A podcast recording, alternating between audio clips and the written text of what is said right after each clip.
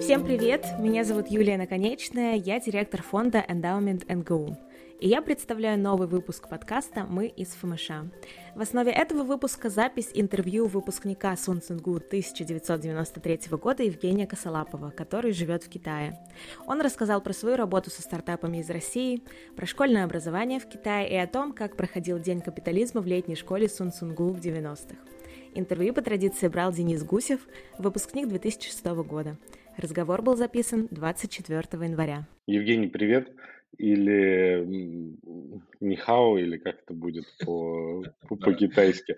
У нас расширяется постепенно география, то есть мы уже записывали выпуски с кем-то из Франции, из Германии, и вот теперь вот у нас первый выпуск ну, далеко на восток э, из Пекина. А, расскажи, пожалуйста, как, как ты там оказался и чем ты там занимаешься сейчас? А, да, нихао, нихао, действительно правильно ты выбрал слово для приветствия. А я, я, я нахожусь в Пекине, э, в Китайской Народной Республике. Всем привет. Ну, кратко, как я здесь оказался, наверное, не расскажешь, потому что это длинная история. Я впервые здесь оказался сразу после университета. Дело в том, что когда я учился в НГУ, после физмат-школы, я присоединился к студенческой организации ISEC, может быть, слышали, Международные mm-hmm. студенческие обмены. Вот. И потом стал, ну, как бы, много чем там занимался, и в конце концов руководил ISEC России, а когда закончилась э, моя, так сказать, э, карьера, если это можно так назвать, в этой организации в России, то меня пригласили помогать открыть ISEC Китая. Так я приехал сюда, 2000 году. Вот. Но потом, после этого, я сам поехал на стажировку, потом в Сингапуре пожил, потом вернулся в Россию. И вот это мой второй как бы, приезд э, в Китай с 2011 года, я здесь снова живу. И сейчас занимаюсь тем, что я работаю в фонде Сколково, инновационный центр Сколково, помогаю российским стартапам работать с китайцами.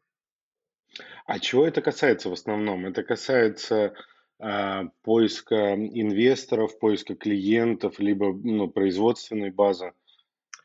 Как, как это принято говорить в модных кругах, 360 градусов. То есть э, вот в самом инновационном центре Сколково в Москве, ну не в Москве, а даже в России, по всей России, около трех тысяч стартапов, у них самые разнообразные запросы. Кто-то хочет просто попробовать рынок, кто-то уже с ним работает, и какие-то есть сложности, нужно помочь, кто-то хочет инвесторов привлечь и так далее. То есть, в принципе, любой внутри сколковский запрос, в котором есть слово Китай, автоматически попадает ко мне на обработку. Три тысячи стартапов, ну, если честно, звучит, ну, очень впечатляюще, потому что я думал, что, ну, Сколково, ну, я знаю бизнес-школу Сколково, я знаю, что ну, у Сколково были, ну, какие-то активности, вот еще начиная с медведевских времен, да, там нанотехнологии, вот это все. Вот. И сейчас это просто фонд, который распределен по всей стране, работает со всеми российскими стартапами, да? А, кратко сказать, смотри, у нас в стране есть два Сколково. Они расположены через дорогу. А, одно это бизнес-школа Сколково, именно вот э, МШУ Сколково, а второе это инновационный центр Сколково, которым управляет фонд Сколково. Это такой отдельный академгородок. Кстати, это именно Академгородок, впервые построенный после распада Советского Союза с нуля. То есть, если там наш Новосибирский Академгородок, он еще в Советском mm-hmm. Союзе да, продолжает существовать, то после распада Советского Союза сначала был построен Академгородок Сколково, потом Иннополис в Татарстане, и сейчас их много где mm-hmm. строят, но вот э, технически это был первый. Это целый мини-город – где технопарки, офисы, жилые здания, школа, гимназия, новый университет, Сколтех и так далее.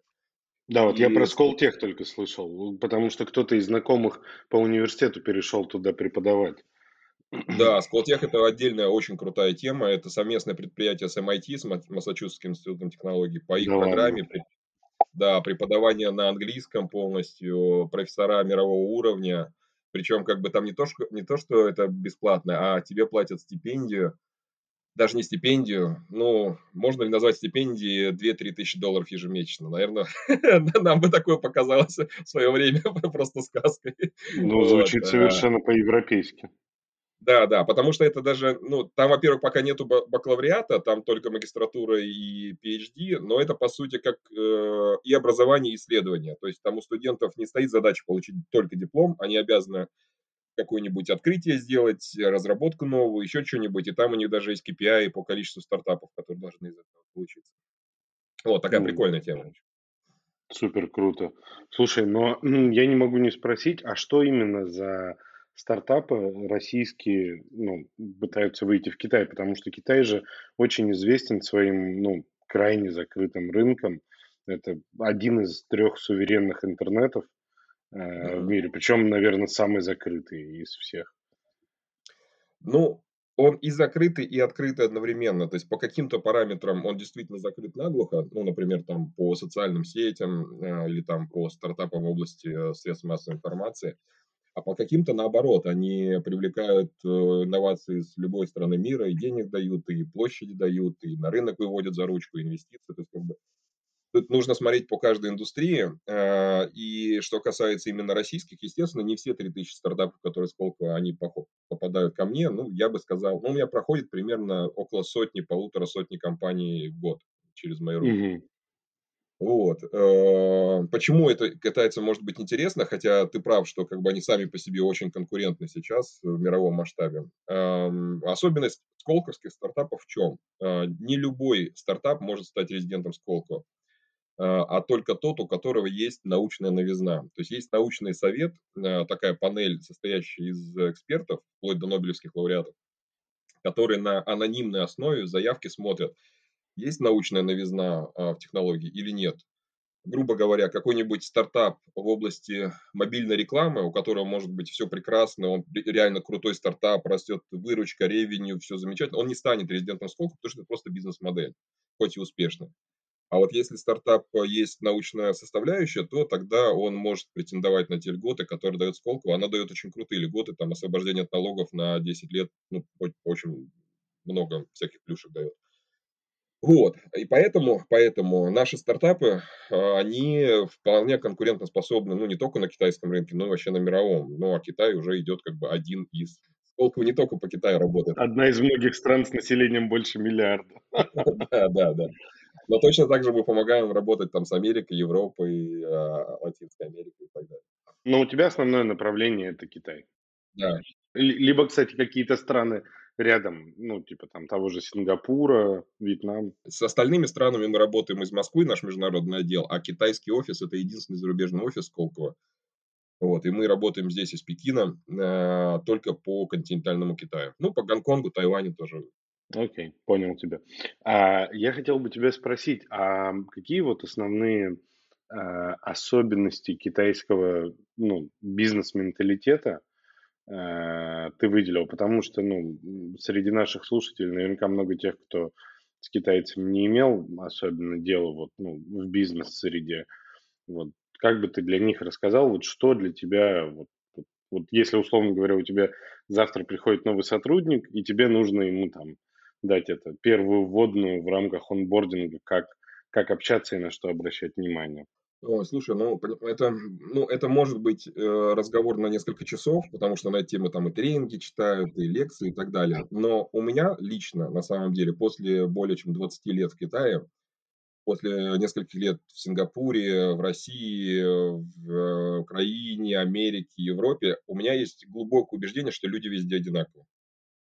Просто нужно, просто нужно ну, как бы преодолеть вот этот вот первый фейс-контроль, что называется, а потом внутри они все примерно одинаковые. Грубо говоря, по таким психологическим типам людей, я когда там в Китае вижу, о, вот этот вот китаец похож на такого-то такого -то моего знакомого из Питера, а этот китаец похож на такого-то моего знакомого из Новосибирска, а этот американец похож на вот того знакомого из Бельгии. То есть как бы вот такие человеческие типы, они гораздо больше общества, э, общего имеют между собой, чем вот как бы национальные. Поэтому э, я я бы не стал. С другой стороны, конечно, если начинать рассказывать и делать онбординг, я бы говорил про другие вещи, про то, как китайская экономика работает, что здесь можно, что нельзя, как э, устроено государство, как устроена налоговая система, как устроены бизнес-связи, как устроены... Вот, вот это да, вот эта вот внешняя обвязка, она важна. А когда ты работаешь на ежедневном уровне, ты сталкиваешься с конкретными людьми, с конкретными, там, условно говоря, двумя, тремя, пятью, десятью китайцами. Если ты наблюдательный человек, умеешь как бы работать с людьми, то ты вот этих пять или там десять китайцев найдешь эквиваленты в России, например. Ну, найдешь, э, в общем, какой-то кейс, с которым можно соотнестись из своего предыдущего опыта. Окей. А, слушай, а вот э, как часто ты среди стартапов встречаешься с, физ, ну, с выпускниками физмат-школы, либо среди фаундеров, либо среди э, сотрудников? Хороший вопрос. А, наверняка они есть, просто эта информация, ну, не всегда известна с самого начала. То есть ты начинаешь с кем-то работать, и уже после там, нескольких а, разговоров узнаешь, что они э, из физмат-школы. Ну, например, кстати, тут еще такой момент, что вот я начал рассказывать, что Сколково – это академгородок в Москве, который был построен, но сейчас, последние несколько лет, mm-hmm. это э, уже приняло, приняли за поправку к закону о Сколково про экстерриториальность, есть сейчас 16-18 региональных центров Сколково, партнеров. Одним из них является Новосибирский технопарк, НГУ, ну, который вот Академпарк э, в Академгородке. Mm-hmm. Вот. И у меня возникают иногда такие ситуации, когда я разговариваю с стартапом, да-да-да-да-да-да, там одна, один созвон, другой созвон, третий созвон, и потом говорю, а, а и смотрю, что время примерно одинаковое. Я дум, а я все время думаю, что они в Москве. Вот. Говорю, а вы где? Они такие, а мы в Новосибирске. А где? А в Академпарке. вот. Говорю, о, прикольно, я НГУ заканчивал. Они такие, и я НГУ заканчивал. Я говорю, я ФМШ заканчивал. Да и мы ФМШ заканчивали. Вот, вот такие, такие истории время от времени бывают. Это очень классно, да. Да, да, но чисто статистически это не так уж много. Я, если честно, а, пару раз задумывался о том, не нужен ли какой-то стартап-ингубатор непосредственно при ФМШ, да, потому что сейчас возраст фаундеров стремительно уменьшается, и вполне возможно, что там, правильно ну, наученный каким-то дополнительным вещам физмат-школьник уже там на втором-третьем курсе может сделать э, какой-то интересный, интересный реально проект. Может быть, но с другой стороны, я не очень поддерживаю вот эту вот тему dropout, или как это называется, когда в Америке создали даже специальный фонд для поддержки фаундеров, чтобы они бросали университеты, занимаясь стартапом. Я, да, как, да, я да, к этому отношусь 50 на 50. И тем более еще хуже я отношусь к тому, что человек сразу после школы э, создает стартап э, и не идет высшее образование просто потому что как бы это ошибка выжившего. То есть как бы у тебя, да, mm-hmm. у тебя, будут, да, да, да, да, у тебя да. будут несколько звездочек, но все остальные это будет еще такой как бы fail, эм, э, как rate, рейтинг как бы потерь э, будет выше, чем в стандартном стартапе. Я даже больше говорю, что иногда людям полезно поработать чуть-чуть в корпорации большой после универа, э, не знаю, сколько там, 5 лет, 10 лет, а потом уже заниматься стартапом. Есть еще как бы еще дополнительное наблюдение, что э, success rate выживаемости стартапов э, находится в оптимальной точке фаундеров, которым 40-45 лет. Вот. Поэтому, э, поэтому на уровне ФМШ, не знаю, я бы прокачивал просто образовательную историю, вот как у нас же вот... Да, я это имел в виду. Ну вот, знаешь, как какая-то параллельная деятельность со школой и с универом.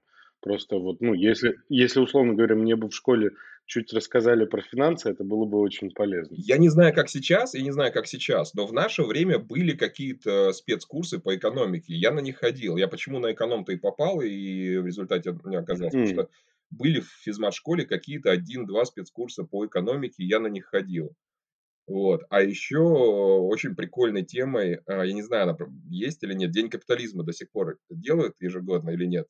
Волшуге или Фомашуле? Да, слушай, ты, ты сейчас сказал, я начинаю вспоминать, что да, у меня что-то такое было, а вот если это сейчас в школе, я не знаю, надо будет спросить. Это была обалденная тема, всего лишь один день, но сколько бизнес-моделей мы за, за этот день прорабатывали. А можешь э, рассказать, пожалуйста, ну, нашим слушателям, потому что, ну, мало кто, ну, нас могут слушать э, в значительной степени те, кто собираются поступать, и их родители – Поэтому, наверное, им будет интересно, если ты расскажешь. Можно? Так, э, ну, во-первых, надо вспомнить, это ЛШ или ФМШ. Может быть, это ЛШ. Э, ЛШ, мне кажется. Да. Э, но смысл этого Дня капитализма, это такой был детский праздник непослушания, когда как бы полуформально школа или все общежитие передается в управление а, студентам, и а, как бы они играют в капитализм, то есть печатаются какие-то деньги, а, типа фантиков, которые выпускает то ли администрация, то ли назначенный какой-то комитет, типа студенческого центробанка. Сами студенты должны пытаться создать какие-то бизнесы, кто-то там печет э, печенье и пытается его продать, кто-то не знаю, создает какой-нибудь ларек. Ну, в наше время, в дикие 90-е, как бы там разное было. Вот, и как бы ничем... А ты в каком году учился? Я в 93-м году. Угу. А, вот, то есть ничем не ограничена фантазия, вплоть до самых э, безумных вещей. Например, мы с друзьями из э, моего класса сделали такую вещь. Мы пришли в администрацию вот этого дня, э, сказали, мы хотим купить квадратный метр стены в общаге. Они говорят, зачем? Мы говорим, ну вот хотим доску объявлений делать, например. Они говорят, хорошо. А, они нам продали этот квадратный э, метр стены, и мы сказали, ага, а в договоре мы написали, какой именно квадратный метр стены. И после того, как мы его выкупили, мы сказали, это тот метр стены, где электросчетчик. И вырубили свет в общежитии. Вот, сказали, все должны нам теперь платить за электроэнергию. Вот, создали такое искусственное... Это просто, ну, ну вот для 93-го года просто максимально Да, да, да, да. А, естественно, как бы у нас через полчаса этот договор отобрали, разорвали. Вот так мы познали, как работает э, естественная, неестественная монополия и в чем сила государства. Вот. Э, потом Безумно классно. Потом с другими, с другой компанией, друзья, мы делали ограбление банка, причем такое реальное ограбление банка. Вот. В общем, да, мы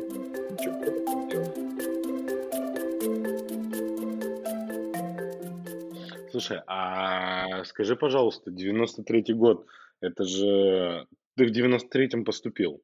Нет, в 92-м. Это выпуск 93-го, я одногодичник. Ага. Слушай, а вот, ну, что вообще вот в стране происходило тогда много интересного, включая то, что, получается, когда ты пришел в 92-м, там еще были ребята, которые поступили при Союзе. Ну и, и мы поступили при Союзе. Распад Советского Союза, 93 год, официально спускание флага с э, Кремля, 93 год, да, мы, mm-hmm. мы поступили в одной формальной стране, а выпустились в другой формальной стране. На что это влияло? То есть тогда было э, больше ребят, я так понимаю, из союзных республик, других, вот, ну, вот, вот что, что происходит, вообще, и что менялось тогда? Ну, там, я не знаю, преподаватели выбрасывали свои эти э, портбилеты, что, что, что было? Не-не-не, не, ну, слушай, во-первых, как бы перестройка уже длилась с 85 -го года 7 лет, то есть все уже привыкли к тому, что мы живем в некой новой реальности, хороша ли она, плоха ли она, уже никто не был пионером, то есть пионерия закон... Я, я вот, например, как бы, мое поколение, я не успел поступить в комсомол, я был, я закончил всю пионерию, но в комсомол вот, он перестал существовать, а, а поступали в комсомол обычно в восьмом, девятом, десятом классе, ну, в Советском Союзе. И когда я приезжал mm-hmm. в США, уже никакой вот этой вот партийной советской истории абсолютно не было на месте. А, может быть, учителя и были членами партии, может быть, нет, кто-то там сохранил билет, кто-то нет, но на это никак вообще не влияло на нас. Вот. А вот ты что правильно заметил, это про поступление ребят из союзных республик. У нас было очень много ребят из Казахстана, э, из Молдавии даже. Кстати, вот что удивительно, что вроде как бы мы восточная ФМШ, да, а есть же еще западная там при МГУ. Э, но у нас было из Молдавии, из Украины чуть-чуть, э, ну, из Казахстана действительно много, и, ну, и по восточной, там, России, Сибири, Дальнего Востока очень много. То есть, действительно, как бы география наших э, одношкольников, одноклассников очень большая. Таджикистан, Киргизстан, ну, то есть весь Советский Союз. Вот, я думаю, что, наверное, вот современные ФМШ этого не знают уже. Ну, а в мое время я учился в 2004-2006 годах. В мое время было еще много казахстанцев, ну вот несколько десятков человек на, на год. Но а, после этого, насколько я знаю, открыли физмат-школы такого же типа, даже переманив преподавателей в Атырау и в Алмату. И вот ребята стали учиться там. То есть стало, стали приезжать сильно меньше. Может быть, может быть. Ну, я думаю, что э, там для стран типа Молдавии, Таджикистана, Кыргызстана потери большие. Я думаю, это просто, это, это просто, да, неподъемно. Ну, да, это очень неприятно. К слову говоря, я, а, ты, может быть, слышал выпуски с Ильей Глуховым, он рассказывал, что задачник Савченко очень любят в Китае и переиздают его безумными тиражами. Я не знаю, застал ты этот задачник по физике или нет, или он уже позже появился. Не помню. Не помню. У меня вообще Ну, короче, память на фамилии. Это, это, это, это был задачник по физике, вот каждая страница которого тебе давалась просто с болью и кровью, ну, такой довольно сложный, вот специально, я его нигде, кроме э, физмат-школы, не видел и не слышал, чтобы его использовали, и вот он каким-то образом сейчас стал довольно популярен э, в Китае. Я, я, насколько понимаю, там пытаются копировать а, Я даже ну, слышал о проектах совместных каких-то школ. Я так понимаю, китайцы на опыт физмат-школ, ну и особенно Новосибирского СУМСа смотрят супер внимательно и пытаются что-то копировать. Э, Но я не полноценного аналога э, школы, которая бы собирала на, на основе олимпиад или там заочных э, историй со всего Китая и в интернатовском типе жила бы в каком-то городе в Пекине, я такой истории не знаю, хотя интересовался. Ну, как бы я интересовался тоже, как, как устроено образование в Китае. Тут есть спецшколы, есть спецшколы там при крутых вузах, при ЦМХА, при Пекинском университете. Но это, как правило, что-то похожее ну, на нашу 130-ку, например, или, там, не знаю, на топовые школы Москвы. Мгм.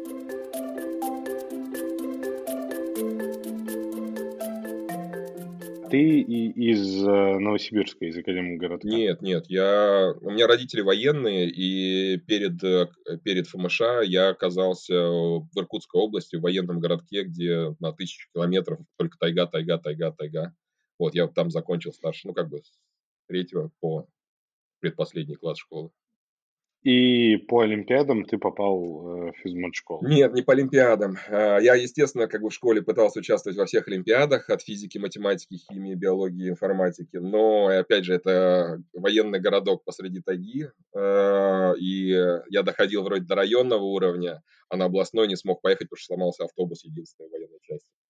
А, Вот, и на этом моя олимпиадная история оборвалась. Вот, но я учился в заочке, вот, и М. по заочке меня пригласили в летнюю школу, и только там я, в принципе, узнал о том, что такое ФМШ. То есть я не знал о том, что такое ФМШ в моей школе, просто вот физичка говорит, Жень, порешай задачки. Ну, я и порешал, как бы.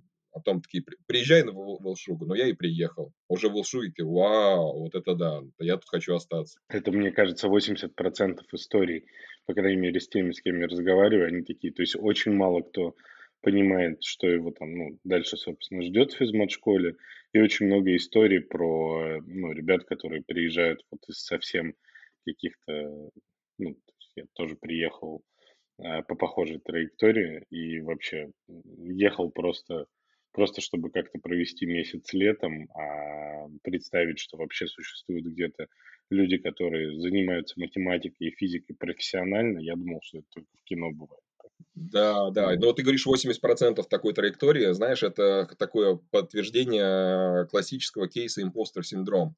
Я не помню, где я слышал, где это на каком-то курсе, но говорят, что вот э, студенты Гарварда, э, когда поступают в Гарвард, 90% думают, что они попали туда случайно, что вокруг все такие умные, а я такой дурак, Да, да, да, да, да.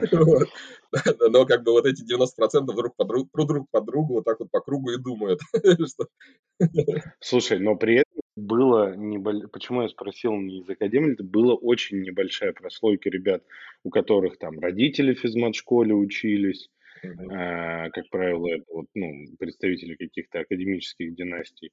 А, и были даже первые ребята, у которых бабушки, дедушки закончили физмат-школу, и вот, ну, типа, третье поколение семьи туда пошло. Интересно, кстати, что будет, ну, очень хочется, чтобы физмат-школа э, жила и дальше в хорошем виде. Я бы, конечно, дико хотел, чтобы мой сын, ну, там поучился. Вот, но м, сейчас и физмат-школе стоит, строят новый корпус. А, И прям, ну, основательно в нее вкладываются. А, Вот, поэтому будем надеяться, что ну, развиваться все будет хорошо, и столетний юбилей мы еще увидим. Посмотрим, да. Я тоже, у меня четверо детей. э, Я надеюсь, что кто-нибудь из них, э, может быть, и попадет в физмат-школу. Посмотрим. Они еще не доросли просто Да, до да, у меня старшему ну, этого. 15, да. Они сейчас в Китае Да, с в тобой, в да? Китае, да, в Китае. И каково, кстати, это какая-то особенная школа, либо они учатся, ну, в смысле, там, типа дипломатической, либо они учатся с китайцами? А, смотри, мы э, сначала всех э, детей отдали э, в китайскую школу, но международную китайскую школу, и они учились на китайском языке, ну, китайско-английском, как бы, да. А, И там основная цель была у нас, э, чтобы они хорошо владели языками. Вот. И, но эта школа, и у них, а у китайских школ, даже у младших школ, очень хорошая прокачка по математике. Не олимпиадная, но добротная, прям такая уверенная, хорошая. Поэтому Мгм. а, а- а в Китае еще устроен так. Вот до шестого класса это младшая школа, потом с шестого по девятый это средняя, с девятого по двенадцатый это старшая школа. Вот. Вот, в общем, мы шесть первых лет э, отдаем в китайскую школу. Они старшие полностью закончили, средний сейчас учатся, младшие скоро поступят. Потом мы их э, перевели в международную школу, но нам не понравилось, вот мне лично просто не понравилось именно точные науки, как там преподают. Через полгода образования в этой международной школе я понял, что это больше гуманитарка, и причем такая гуманитарка хуже даже, чем гуманитарка в нашей физмат-школе. Вот. э, И мы начали искать онлайн-школы э, российские, нашли Фоксфорд, э, туда записали, и потом грянул, Мгм. потом грянул как раз коронавирус, и все китайские школы перешли на онлайн. То есть у нас как бы такое было совпадение нашего желания попробовать онлайн и той Мгм. то- того дурацкого как это, онлайн, онлайн-курильщика неправильного, когда обычную школу переводят на онлайн. Вот. э, Совпадение по времени, поэтому мы некоторое время учились онлайн в Оксфорде, очень этим э, доволен. Э, Мы проучились полтора года, все хорошо. И потом все-таки решили, что нам не хватает, что называется, активности extracurricular, как бы дополнительной активности, типа там театра, Мгм. какого-нибудь кружка или еще что-то. И в результате записались в школу при посольстве, в российскую школу при посольстве, и сейчас вот они физически ходят э, в школу при посольстве. То есть проблема в том, что в Китае очень плохо с этими вот эм, дополнительными кружками, в отличие от России. В России ты живешь в городе, ты все равно можешь там ребенка на дзюдо записать, на гитару, на танцы. Да. А здесь нет, потому что, А да, почему нет? ну, потому что китайцы очень много учатся в обычной школе. То есть они с утра до ночи, и там куча домашних заданий. У детей просто не не остается, не остается время на то, чтобы еще куда-то сходить дополнительно. Поэтому эта индустрия... А с чем, с чем это связано? С какой-то вот, ну, нагрузкой, я не знаю, они цитатники Мао Цзэдуна зубрят, что не, ли? не, не, Или, не, не, ну, не. Не, просто, ну, как бы чисто матема- мат- математическая вероятность. А, Есть десяток э, хороших вузов топовых, которые обеспечат тебе э, карьеру на всю жизнь. Есть несколько миллионов претендентов на то, чтобы поступить туда. А поступают они через э, Гаокао, это аналог нашего ЕГЭ. Вот. Соответственно, все родители заточены на то, чтобы выложиться вот прямо изо всех сил и сдать этот э, Гаукао лучше всех остальных миллионов. То есть я вот конкуренция на уровне школ за вот это вот узкое бутылочное горлышко, она просто колоссальная. Мгм. Она в России не снилась никому, вот эта конкуренция. Вот, и поэтому, Ну, то есть такой вот, а, отсюда вот этот overcompetitiveness да, такой да, э, да, китайский. да, да. И поэтому как бы детей реально замучивают вот этими всякими дополнительными занятиями по физике, математике, китайскому и так далее, ну, по основным предметам, которые нужно будет сдавать на этом их местном ОГЭ. И вот они по 24 часа в сутки учат, учат, учат, учат, учат, учат, учат, вместо того, чтобы сходить на гитару, на дзюдо или еще куда-нибудь. Мне всегда, кстати, казалось, что такая вот жесткая, ну, это отчасти похоже на американскую систему, наверное, образования. А, Но мне всегда очень сильно казалось, что это убивает какой-то творческий дух, да, потому что, эм, ну, вот это однородная довольно работа, когда ты, по сути, учишься на э, то, чтобы м, выучить, как сдавать эти тесты. Это, это знаешь, забавная штука. Я вчера слушал э, подкаст э, с парнем, который закончил тот же МГУшный факультет, что и я, ВМК, его зовут э, Боря Янгель, вспомню его добрым словом. Он э, сейчас руководит одной из групп в Яндексе, которая за- занимается э, управлением беспилотниками яндексовскими. И вот он а, сказал там хорошую фразу, что главная проблема, ну вот, э, обучения искусственного интеллекта, ну, традиционного, то есть обучения с учителем, а, supervised learning, в том, что ты учишься, эм, э, ну, искусственный интеллект учится ездить только по каким-то дорогам, а не по всем дорогам. И, например, вот а, наблюдая за тем, как ездят машины на дорогах, он никогда не научится правилу, что не нужно ехать в стену. потому что он, ну, скорее всего, этого просто не увидит. И, ну, наверное, а, вот у меня есть ощущение, что у этих а, школьников на выходе, ну, должно быть очень такое, знаешь, туннельное мышление, не сильно творческое. Вот у тебя нет такого ощущения? Смотри, я бы как это описал. Я э, приехал сюда, в Китай, первый раз после университета сразу, чтобы открывать ISEC здесь. Я как раз работал со студентами топовых вузов китайских. А, мы открывали вот этот Мгм. локальный комитет АСИКа именно при э, топ, топ-3 э, пекинских вузов и топ-2 шанхайских вузов. И у меня сложилось такое впечатление, что э, каким-то чудом вот эта огромная большая масса, которая пытается влезть в вот это бутылочное горлышко, она, с одной стороны, да, там есть некоторое достаточно большое количество заучек, вот, которые действительно видят вот эту дорожную карту перед собой, что нужно делать это, это, это, и идти по ней и, и вот как бы э, натачивают свои э, скиллы именно вот по вот этому заданному, заданной колее, вот именно как ты описал. Но при этом вот э, те студенты, которые мне помогли, они, они попались, они оказывались прям какие-то феноменально талантливые, раскрепощенные и, и, нау, и математически, и э, научно, и гуманитарно разносторонне развитые. Прекрасно говорили на английском, креативные, а, с хорошим чувством юмора и так далее. То есть есть наверняка некоторое количество людей, которые просто, ну, как бы по жизни талантливы, да, им легко дается, например, да, все. И вот они, ну, вот им легко давалось, они легко сдали этот ЕГЭ, легко поступили в Пекинский университет, на топовый факультет и наслаждаются жизнью и прекрасны сами собой и своим окружением. Вот. Э, не, не, не, не могу не спросить тебя, это не красные принцы? Нет, нет, нет, нет, нет. Люди из каких-то провинций, непонятно.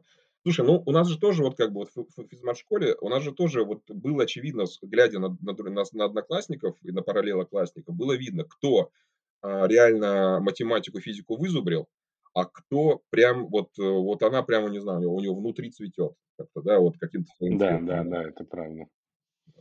Ну, кстати, вот те, кто цветет, они, как правило, потом становились скорее учеными, чем ну, предпринимателями. Mm. Да, вот Слушай, вот у меня есть такой вот кейс, наверное, ты слышал про Мишу Кокорича. Вот он из нашего класса, ну, из параллельного класса, он, мы с ним жили как бы дверь в дверь через комнату. Вот он из таких людей, он из бурятского села, из Бурятии, из села, реально из села, не из города, даже не из военного городка. Мой-то военный городок, это вообще как бы школа, состоящая из случайных людей. Вот. А там вообще село как бы. Вот, ну, вот у него прям реально изнутри его перла физика. Вот она прям вот, а, он ее чувствовал на кончиках пальцев, а, и это было, ну, как бы просто наслаждение смотреть, как он этим занимается. Вот, и когда он поступил на физфак, я думал, что все, это будущий новый Ландау или еще кто-нибудь. Вот, но 90-е, проклятые 90-е. Что-то, что в стране пошло не да, так. Что-то да, что-то в стране пошло не так. Он э, вывалился с третьего курса, но потом как бы и пропал, да. Потом он начал всплывать там и там и там. Потом он там занялся одной как бы историей с э, ритейлом, потом с космическими стартапами. Они делали... А, кстати, поговоря про Сколково и физмат школьников, вот как раз э, Миша Кокорич, э, Сергей Иванов и Дима Хан, они вот создали стартап по спутникам, и э, да. они как раз приземлились в Сколково. Я, собственно, через них-то и познакомился, и узнал даже, что Сколково такое существует. Собственно, от них узнал, что Сколково это, в принципе, нормальная тема, потому что до этого я к этому скептически относился. То, что я читал по заголовкам газет, всякие там слухи, Шутки в КВН. Шутки в КВН, да, да. А вот, а тут смотрю, наши там. Думаю, ну, наверное, а если наши там, значит, как бы, наверное, не так все плохо. Вот, так я в эту тему и попал. А, вот, так вот, я тебе про Мишу начал рассказывать. Вот, и потом он как бы, у него mm-hmm. эта история не получилась, он уехал в Америку, там создал стартап, а там у него снова не получилось. Ну, короче, он э, серийный предприниматель, я считаю его как бы кейс очень успешным по жизни как человека. Может быть, там, э, как реализация самих стартапов, что-то где-то идет не так. Но вот Э, именно вот эти вот как бы варианты талантливых людей, у которых что-то изнутри растет и цветет, вот их талант, он есть. И он есть и в России, он есть и в Китае, он есть и в Америке, тот же там Элон Маск, наверное. такого же склада человек. Вот. Эм, ну вот. О, о чем мы начали говорить? О том, что заучки ли все в Китае? Нет, не все заучки. Есть и талантливые. Да, да. Ну, есть Джек Ма, да. Ну, ну, наверное, да, вопрос концентрации.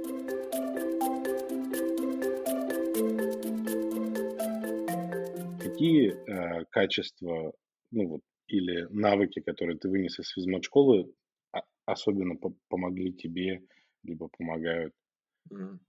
Слушай, ну вот, эм, наверное, вот этот вот момент, который я раньше упоминал, вот этот синдром самозванца или синдром, э, импостер-синдром, когда ты думаешь, что ты ни- никто, и приехал из глубинки, а вокруг тебя победители всероссийских всеросов, занальщики и так далее, как бы ты смотришь на них снизу вверх, Мгм. но при этом ты не сдаешься, как бы. Ну, как бы вот, э, ну, я реально чувствовал себя никем, когда я попал в физмат-школу. Вот, и, э, ну, я подумал, ну, ну, ну, блин, ну, все, раз уж попал, надо что-то делать. Вот, и как бы ты делаешь, делаешь, учишься, учишься. Вот, в результате я там закон, закончил физмат-школу вот именно в той когорте порядка там 20 лучших выпускников, которые попадают на любой факультет без экзамена. Но это как бы э, именно вот этот вот момент, который, э, не, как, сказать, не отступать и не сдаваться. Вот нужно как бы работать. Мгм.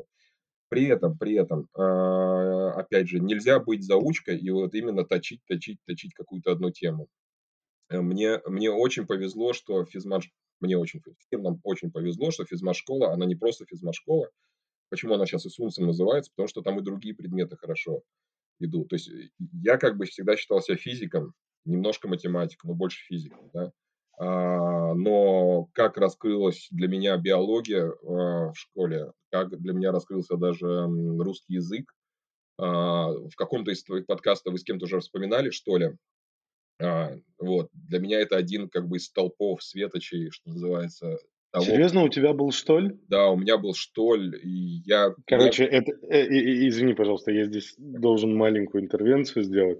Короче, штоль, это я даже ему отдельно э, писал год назад письмо. Это, короче, человек, который, ну, наверное, так процентов 40 э, вклада внес в то, чтобы у меня появились какие-то серьезные литературные занятия. То есть это там сначала был подкаст, сейчас вот, вот осенью этого года у меня книга э, издалась первая. Вот это, короче, вот что ли, это 40% вклада в это. Вот, да, вот и, так, да, и такие люди, такие, такие звезды реально были по, практически по каждому предмету. По биологии, астрономия. Вот я никогда не интересовался до физмат-школы астрономии. У нас был прикольный астроном, который рассказывал все очень офигенно и интересно. Блин, вот говорю, на, на имена у меня память плохая, но ну, короче, такие люди там были. Или, а, и количество вот этих дополнительных курсов. Вот я говорю, на эконом, да, на экономические какие-то курсы ходил. Более того, а, а, это уже в физмат-школе, мы с, с моими друзьями по моей комнате записались на, на дополнительный курс по истории христианской церкви. Вот, казалось бы, зачем? Интересно. Я, да, я как бы мы, э, я, как бы мы не могли себе, наверное, никак, ну как, ну мы находимся, находились тогда в возрасте, когда ты все это обсуждаешь, всем этим интересуешься, споришь э, о многом, от Бога до, э, не знаю, финансовых каких-то вопросов, то есть как бы количество вот этих вот вещей, которыми ты постоянно любопытствуешь, чем ты хочешь заниматься, оно не ограничено. И физмат-школа, вот возвращаясь к вопросу, что дала физмат-школа, она давала возможность удовлетворить любопытство абсолютно в самых неожиданных вещах.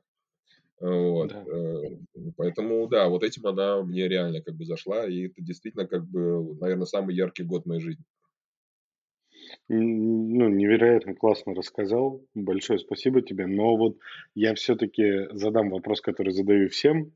Какое самое-самое яркое впечатление у тебя вот оставила там физмат-школа? Вот какой-то такой флешбэк, который ты вспоминаешь не раз.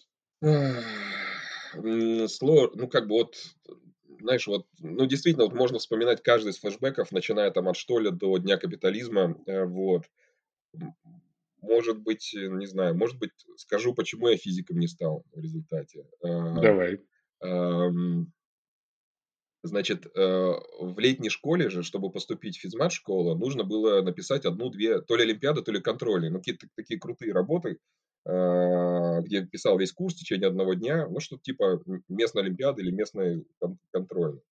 Вот. И эм, э, когда я написал, но я получил то ли четверку, ну, короче, не, не выше балл, то ли тройку, то ли четверку. Ну, короче, достаточно для прохождения физмашколы, но э, не, вы, не лучше. Вот. И мой учитель по физике, Волшовик, говорит, ну, Евгений, вот эту задачку вы решили правильно, э, но без огонька. Без огонька. А, вот посмотрите на решение с огоньком. И как бы показывает мне решение, оно два предложения делается, и действительно оно такое элегантное, красивейшее. Я думаю, блин, а я вот как бы там перед, сделал 250 формул, э, задачку как-то вымучил, решил и так далее. Вот это было в Волшуге. Вот. А потом, когда я закончил физмат-школу, как я говорю, я вот еще действовала старая система, она по-моему, уже не действует, что там выпускники ранжируются по системе, на какой факультет они могут идти без экзаменов. Вот. Э, и у меня как бы был открытый билет на все, на все э, факультеты НГУ. И я до последнего дня, до последней ночи, до 12 ночи, я вот думал нести диплом на эконом, который считался самым престижным, 90-е, бабло и вот это все. Или на физику, к чему у меня лежит душа, как бы, да, вот как бы я с детства хотел быть физиком, исследовать там материю и так далее. И вот э, утром я вспоминаю эту фразу, что, Евгений, вот без огонька, бесталанно ты решил эту задачку. Я подумал, ну пусть одним бесталантным физиком да, в стране будет меньше, и пошел на эконом. Слушай, все вышло довольно отлично. Ну, я думаю, что ну, мораль этой истории для большинства физмат-школьников – это что если вам судя по тому, что этот синдром самозванца есть просто у всех, с кем я разговариваю, из разных поколений – включая меня самого. Если вот нас сейчас слышит какой-нибудь физмат-школьник, который думает, что ему пора возвращаться домой, и у него ничего не выйдет, нет, не надо, все у тебя получится, и у вас всех все получится. Да, тем более, мне кажется, времена другие, и я вижу, что сейчас можно быть физиком или математиком или химиком и сразу, ну, как бы начать зарабатывать, получать хорошие стипендии да, условно да. в Скалтехе или потом идти в хороший исследовательский вуз, э, ну, как бы реально двигать науку вперед. Достойная реклама Скалтех. Mm. Большое спасибо, Евгений, за разговор. Спасибо, что дослушали разговор до конца. Напоминаю, что поддержать Сунценгу можно, сделав взнос на пополнение его целевого капитала на сайте endowment.nsu.ru. За взнос от 1000 рублей фонд дарит сувенирную продукцию, посвященную физмат-школе. Также будем благодарны за лайки и репосты подкаста в соцсетях. Пусть о нем узнает как можно больше бывших и будущих фомышат.